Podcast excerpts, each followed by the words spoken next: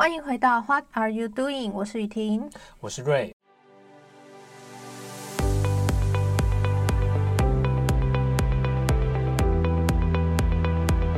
大家有没有这方面的经验？就是不知道为什么啊，明明有睡超过七小时，起床还是充满很疲倦的感觉。你可能会觉得懒懒的，做事分心，没有动力啊，很烦躁。今天要聊的书就是要解决这样的问题。这本书是由日本精神科医师久贺古亮写的，叫做《最高休息法》。我们今天就交由瑞来帮我们介绍这本书。我觉得大家应该都有这方面的经验了，就是明明就有睡，但是又睡不饱。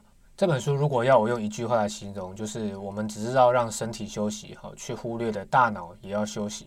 也可能有些人会觉得有一点困惑，诶，就是为什么要把就是身体休息跟大脑休息分开来？不过你这样想，好，就是当我们下午啊昏昏欲睡，想要改善我们的专注力，诶，我们却跑去就是按摩啊揉我们的大腿，诶，那这就不是对症下药了。诶，我真的没有想过这个诶，因为我会觉得累或者是疲劳，可能是我的身体没有休息。我从来没有想过说，哦，我要让我的大脑休息，而不是让我的身体休息。这是这本书比较特别的地方哈。那至于要怎么样让大脑休息呢？哈，这本书就是提供了所谓的正念。科学研究证实啊，正念能够在短时间内呢，有效帮助我们大脑修复疲惫感，并且还能够提升专注力。那如果你的情绪啊也比较不稳定，那正念也可以帮助你去维持稳定的情绪。不管怎么样，这些都是能够帮助我们提高我们的工作表现。哦，所以它其实不只是在工作，就是平常生活也是可以运用的。嗯，没错没错，它是可以比较全面性的去影响我们的生活。嗯，那我想要用两个方向来谈这本书的内容哈。第一个是聊聊大脑的基本运作，第二个是介绍书中关键的正念操作方法。那我想大家透过正念的练习呢，就有机会帮助你摆脱你平常感受到的那些深层的疲惫感。还可以提高你的工作表现，甚至可以改善你的人际关系。好，首先我们先来聊聊大脑的基本运作。大脑虽然只占我们体重大概百分之二而已，但它却可以消耗掉我们身体至少百分之二十的能量。诶，没有想到消耗这么多，诶，就是这个这个比例真的差蛮多的。对，那但是。因为你刚刚在讲说那个就是让大脑休息嘛，所以我刚刚就在想说啊，如果这么说来，我们是不是常常发呆就好了？就是说，诶，什么都不要想，就是让脑子休息这样子。嗯，其实我原本也是这样想哈，但是美国神经学家哈库斯赖希勒提出了一个东西叫做预设模式网络，它是由多个大脑部位所构成的区域哈。那这个区域呢，专门处理我们大脑日常基本的运作。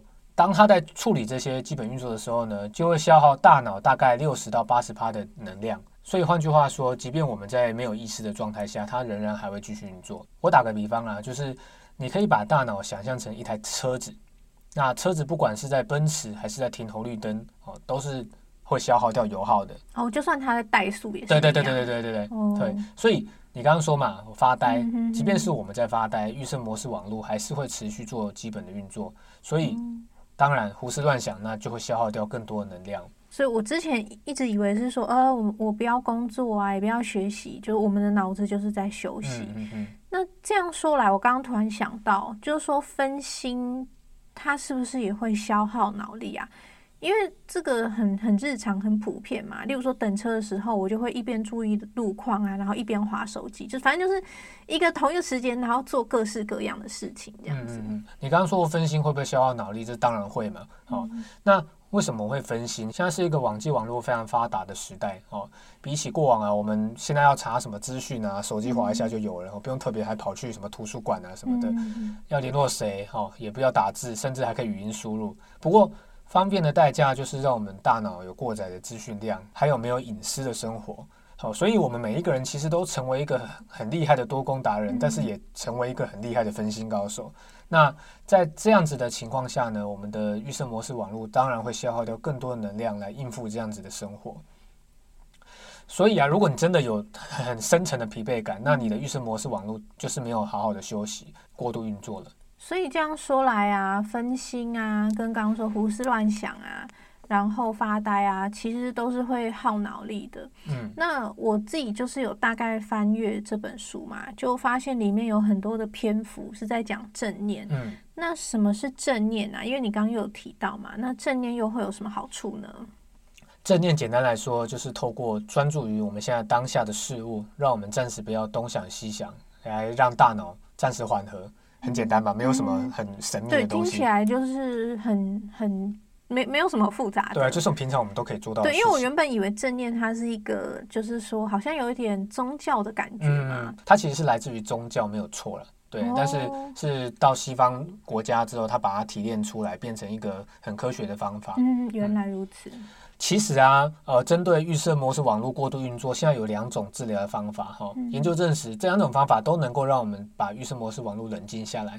第一个是川颅磁刺激法，哦，它是一种透过能够产生特殊磁力的装置来治疗脑部，但它有个缺点，就是它需要大型的医疗设备，然后你还要特别跑去医院。那也不是所有医院都有进这种设备哈。那另外一种更简单的方法，就是我们这次要跟大家分享的，就是正念。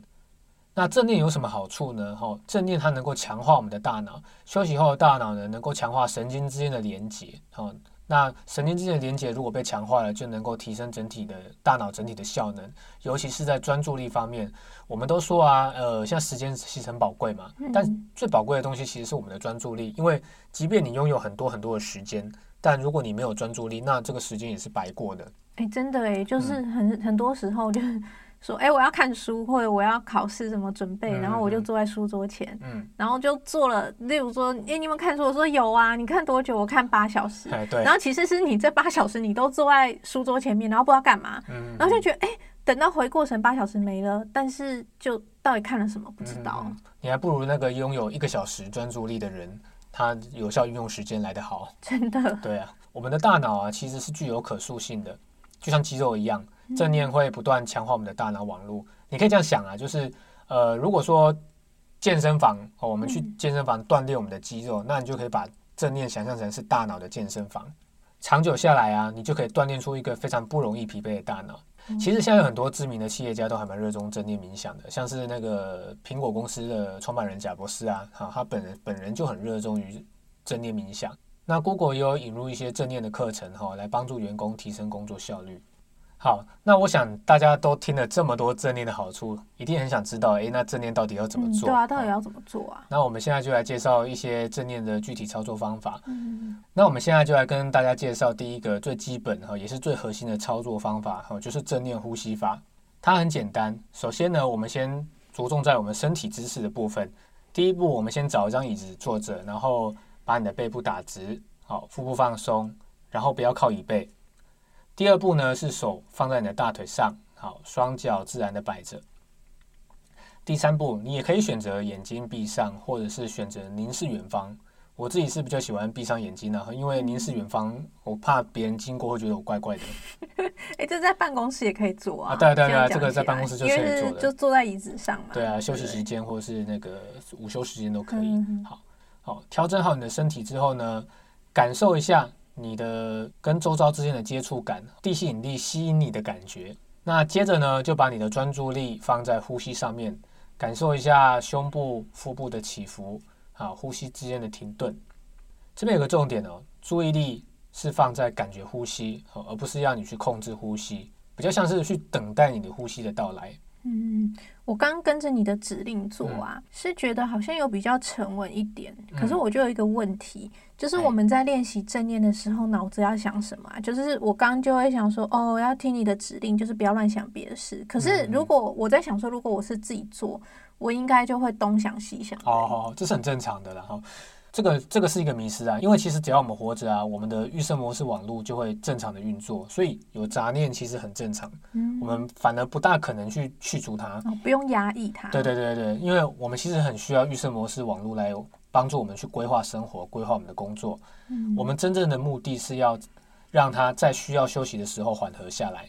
嗯，所以如果你现在有遇到杂念嘛，你要怎么做？你只要留意到，哎，我现在有杂念喽，然后。你就温柔的把你的注意力导回你的呼吸上就好。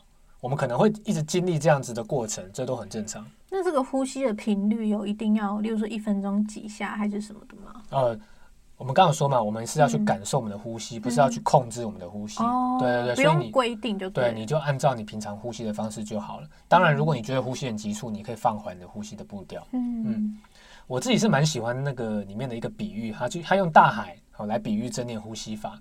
你可以想象一下，我们现在乘坐在小船，好，然后漂流在大海上面，我们的杂念呢就是这些波浪，那我们的船就是我们自己，那呼吸就是我们的船锚。所以，当我们在经历杂念的时候，还能够保持稳定，是因为我们拥有呼吸，让我们能够安稳的漂流在海上面，不会被那个大浪翻覆。正念呼吸法其实很简单了哈，刚刚也没有什么高超的技巧，所以平常都可以做。不过，可能也不是所有人都很喜欢这种比较静态的方式。那我们现在刚刚说要坐椅子上，对对对对对。那我现在就跟各位分享另外一个书中介绍，叫做动态冥想。嗯，动态冥想就顾名思义嘛，就是。动态嘛，它就是要我们专注在我们的动作上面。嗯，那书本为我们介绍三种动态冥想。第一个就是你走路的时候，哦，这个叫步行冥想。当你走路的时候，我们手脚不是都会摆动吗？嗯，那我们的脚不是也会跟地面接触吗？对，哦，这不是废话。对，但你 你这没有地面接触，我们讲就是鬼故事了。但重点就是要放在专注在这些动作的上面。嗯，对，去感受一下你做这些动作时候的感受。嗯。好，那第二个是站姿冥想，哎，这边就要做一些特别的动作了。好，他教我们就是站着的时候，双脚跟肩膀同宽，好，然后双手伸直，然后左右往上举，嗯，然后感受一下一个，就是很像一个大字哦，就人体像一个大这个字，对，然后你就去感觉一下，你在做这些动作的时候，手举上去那种身体的变化，还有血液流动的感觉，还有手的重量，去放松，去感受。那第三个就是坐姿冥想，坐姿冥想它也是有教我们一套动作哈，就是坐在椅子上，然后将你的肩膀缓缓的往后旋转，往前旋转，啊，就是转肩膀的感觉哦，不是扭腰啦，对对对，转肩膀，对，然后主要是一样去感受一下你做这些动作的时候，肌肉跟关节之间的感受。嗯。嗯。哦，你刚刚讲的时候我有跟着做啊，可是你一直提到什么感觉啊、感受，嗯，这个是要把我们。的专注力放在很抽象，你刚刚说这种感觉感受上嘛？因为我刚做的时候会觉得好像肩颈 很酸痛，嗯嗯，对。那我不知道这个抽象的感觉上是是怎么样去去感觉这样。嗯嗯，我不知道，因为我对感觉的定义不它不是抽象的，是具体的，就是你的手如果撞到东西会痛嘛，那这个就是一个哦很明确的位置，对对，所以对我来说它不是抽象的，它是很具体的。好，那我们这边再回到正念的核心精神。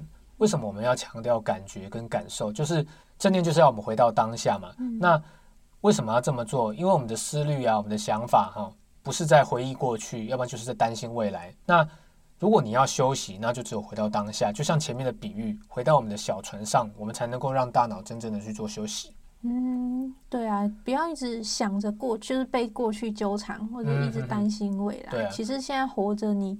你舒适或快乐是最重要的。嗯嗯那要怎么回到当下？就是回到我们身体的感觉上。你就把它想象成是一个锚定的感觉，把你的专注力定在那个感觉上面，那你就不会把专注力放在去胡思乱想了。嗯，了解。嗯，那你刚刚说步行冥想啊、站姿冥想、坐姿冥想这些。这个都是要在很安静，然后不受干扰的地方做吗？还是不限任何场合都可以？其实不限任何场合都可以做啊。其实我觉得我们要活用这个方法，我们只要符合正念的核心精神，就是回到当下就可以了。专注呼吸。对啊，像是有些人可能平常他没有学过正念，但他平常都在使用这个方法，像是打扫家里，嗯，像是早上泡一杯咖啡，就有点像是我们平常说的仪式感。哦，对你就是专注在当下，对对对，很享受那个氛围，对对对，很专注的去做那些事情，然后你不会去东想西想，等下工作要怎么办？嗯，对，那你也可以结合你自己热爱的运动了，像是瑜伽啊，或，甚至打篮球，你都可以用动态冥想。我们刚刚介绍的那两个方法嘛，呼吸法跟动态冥想，它是比较全面，可以应用在生活各式各样的状况中。你可能觉得累了，你可能觉得很烦，那你就可以花一点时间去做。尤其是正念呼吸法是最简单也是最基本的，好，所以大家如果想要好好休息，你就随时随地可以用正念呼吸法。那其实书本啊，还有针对一些比较特定的状况介绍相关的正念法。我选的其中两个跟大家应该是比较有关系的，一个第一个是应对压力，第二个是应对我们的负面情绪。嗯，那我们就先来聊聊，要怎么样用正念来帮助我们减轻压力感。那为什么我们会有压力呢？不知道大家会在什么情况下会有压力？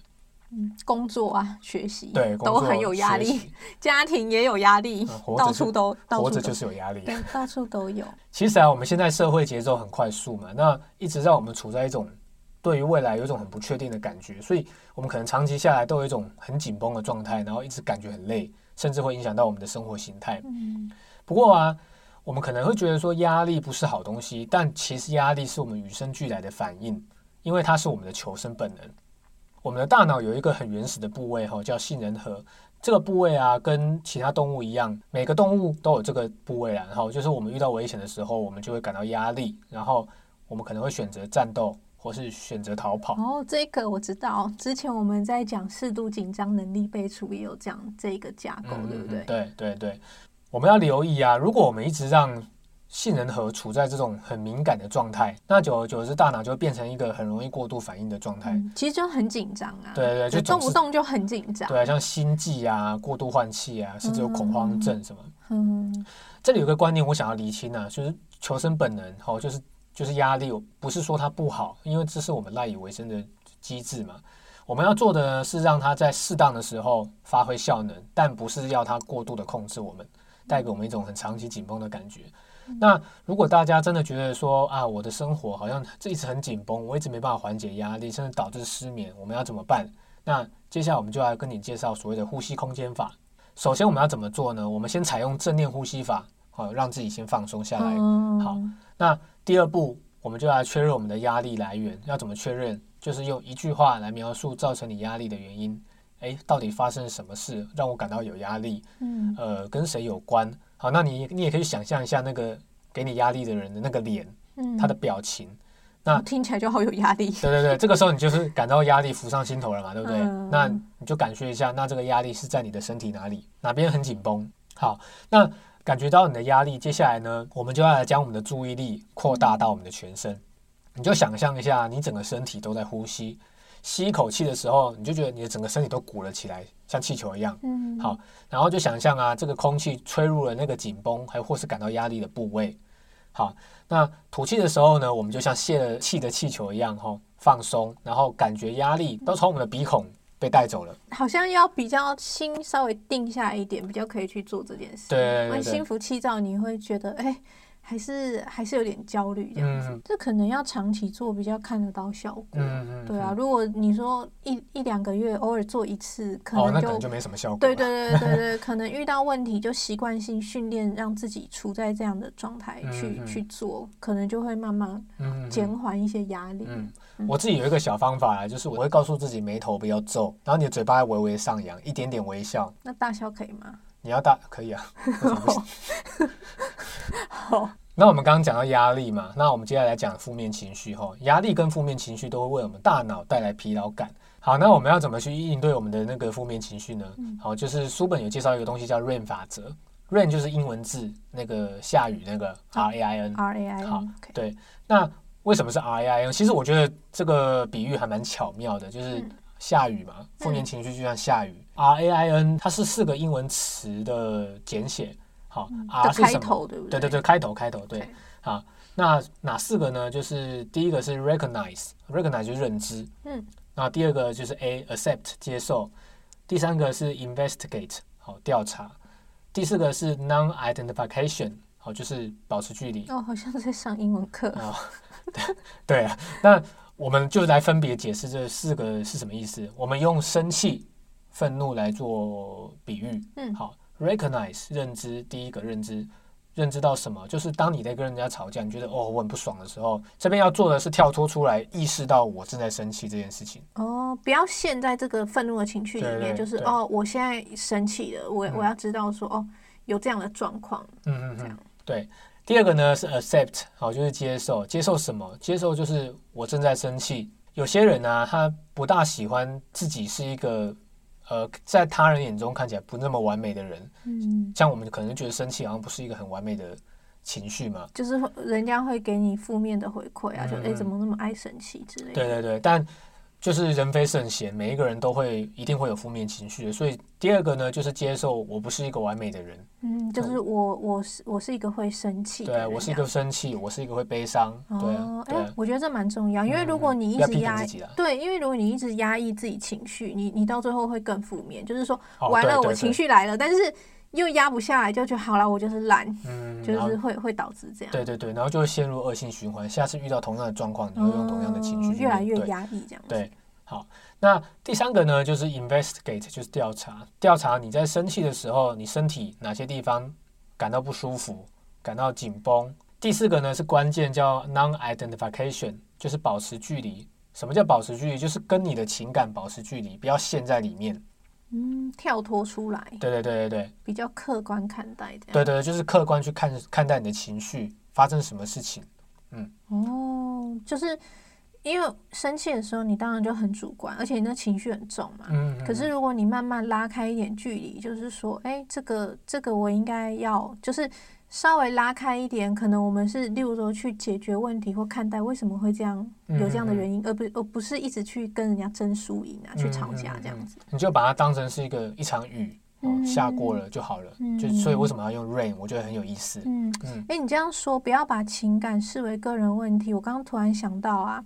就是呃，我是 应该说以前的国文课本有读过啊，不是苏轼在那个《赤壁赋》里观察，就是他用水跟月去比喻那个变化的事物嘛。嗯所以如果说哦，假设你现在被呃古人是被贬谪啦，那但是如果说以自己的话，就可能生活中遇到不顺的事啊，如果你从长远的眼光去看啊。水跟月亮它其实不变，什么阴晴圆缺啊，水不断逝去，嗯，其实都是不变的。可是如果你用一种很哀伤、很难过的角度去看，你就会看到什么东西都是负面的。哦，对对对对对，真的。好，那作者啊，其实也有说啊，就是我们的一些渴望，我们的一些习惯，也可以透过这个方法去戒掉。我自己是还没有去尝试过这个方法，那但是作者是说。如果你去面对你的习惯，面对渴望，你真的很想要做什么的时候，如果你觉得那是坏习惯，那你就一样处在当下，然后慢慢等它离去就好了。嗯，好，那我们刚刚前面说到压力跟负面情绪，其实啊，这两个东西很大一部分都来自于我们的人际关系。应该说，很多时候啊，问题不是从自己心里面然后油然而生、突然生出来，而是。外界所有复杂的人际关系，不管是亲情、友情、爱情啊等等，所衍生出来的。嗯，对。其实印度哲学家有一个哲学家叫克里希那穆提，他曾经说啊，就是我们生而为人，永远都脱离不了关系的议题。既然我们都脱离不了关系的议题，那代表我们说我们。我们活着一定会注定会遇到一些我们讨厌的人吗？不可能，人人都喜欢，不可能啊！对对对，但把讨厌的人放在心上，是我们很大部分人都常做的事情。但是呢，书本是这样形容，就是如果你把一个讨厌的人放在心上，就好像背了一颗大石头在肩膀上一样，那你走到哪里，你都会步履蹒跚，走不好。嗯，客观来说，的确是这样子。嗯嗯，那其实啊，你可以这样想哈，就是假设我们一个人活到呃七十六岁好了，听起来好像蛮久的嘛，但你把它换算换算成星期，你会发现，哎，其实只有四千多个礼拜而已。嗯，那再换算成月份，我大概就一千多个月。再扣掉你平常睡觉的时间、划手机的时间，那你真正活着的时间真的很短暂。嗯，所以学会放下讨厌的人，我们才有办法去把握光阴，专注在那些我们真正重要的事情上面。其实讨厌的人真的是来来去去，走到哪里都会遇到。但是对你好的人，他可能会一直在你身边，会一直在你心上。那我们不如就把真的专注力放在他们，会比较值得一点点。嗯嗯，不要把专注力都放在讨厌的人事物上，这整个本末倒置。对啊，对，每天活得很不快乐这样子。嗯，好了，那这期 podcast 我们就来到结尾了。想象一下，我们乘着小船在海上，我们的杂念呢是波浪，那船就是意识嘛，呼吸就是这个船锚。当我们经历杂念的时候，还可以保持稳定。对，所以我觉得这本书啊，就是专注在呼吸上面。而我们常感到那种很深层的疲惫感啊，是因为大脑真的累了。所以，如果大家真的有这种感受的话，就要知道说，不是只让身体休息而已，那大脑也要休息。你现在收听的频道是 What Are You Doing？我们每周都会跟你分享一本实用书的心得。另外，听众也可以搜寻我们的另外一个平台，叫做点点阅。在里面呢，你可以阅读更为全面的、客观的书籍摘要。此外呢，也提供书籍的摘要的朗读，让你用听的去吸收书本精华。可是目前呢，仍以粤语为主。在不久的将来，我们也会推出国语朗读的服务。如果你有兴趣继续收听我们的说书频道，可以按下订阅、分享连结，这都会给予我们更多的动力去做出更优质的内容。我是瑞，我是雨婷，我们下周见，拜拜。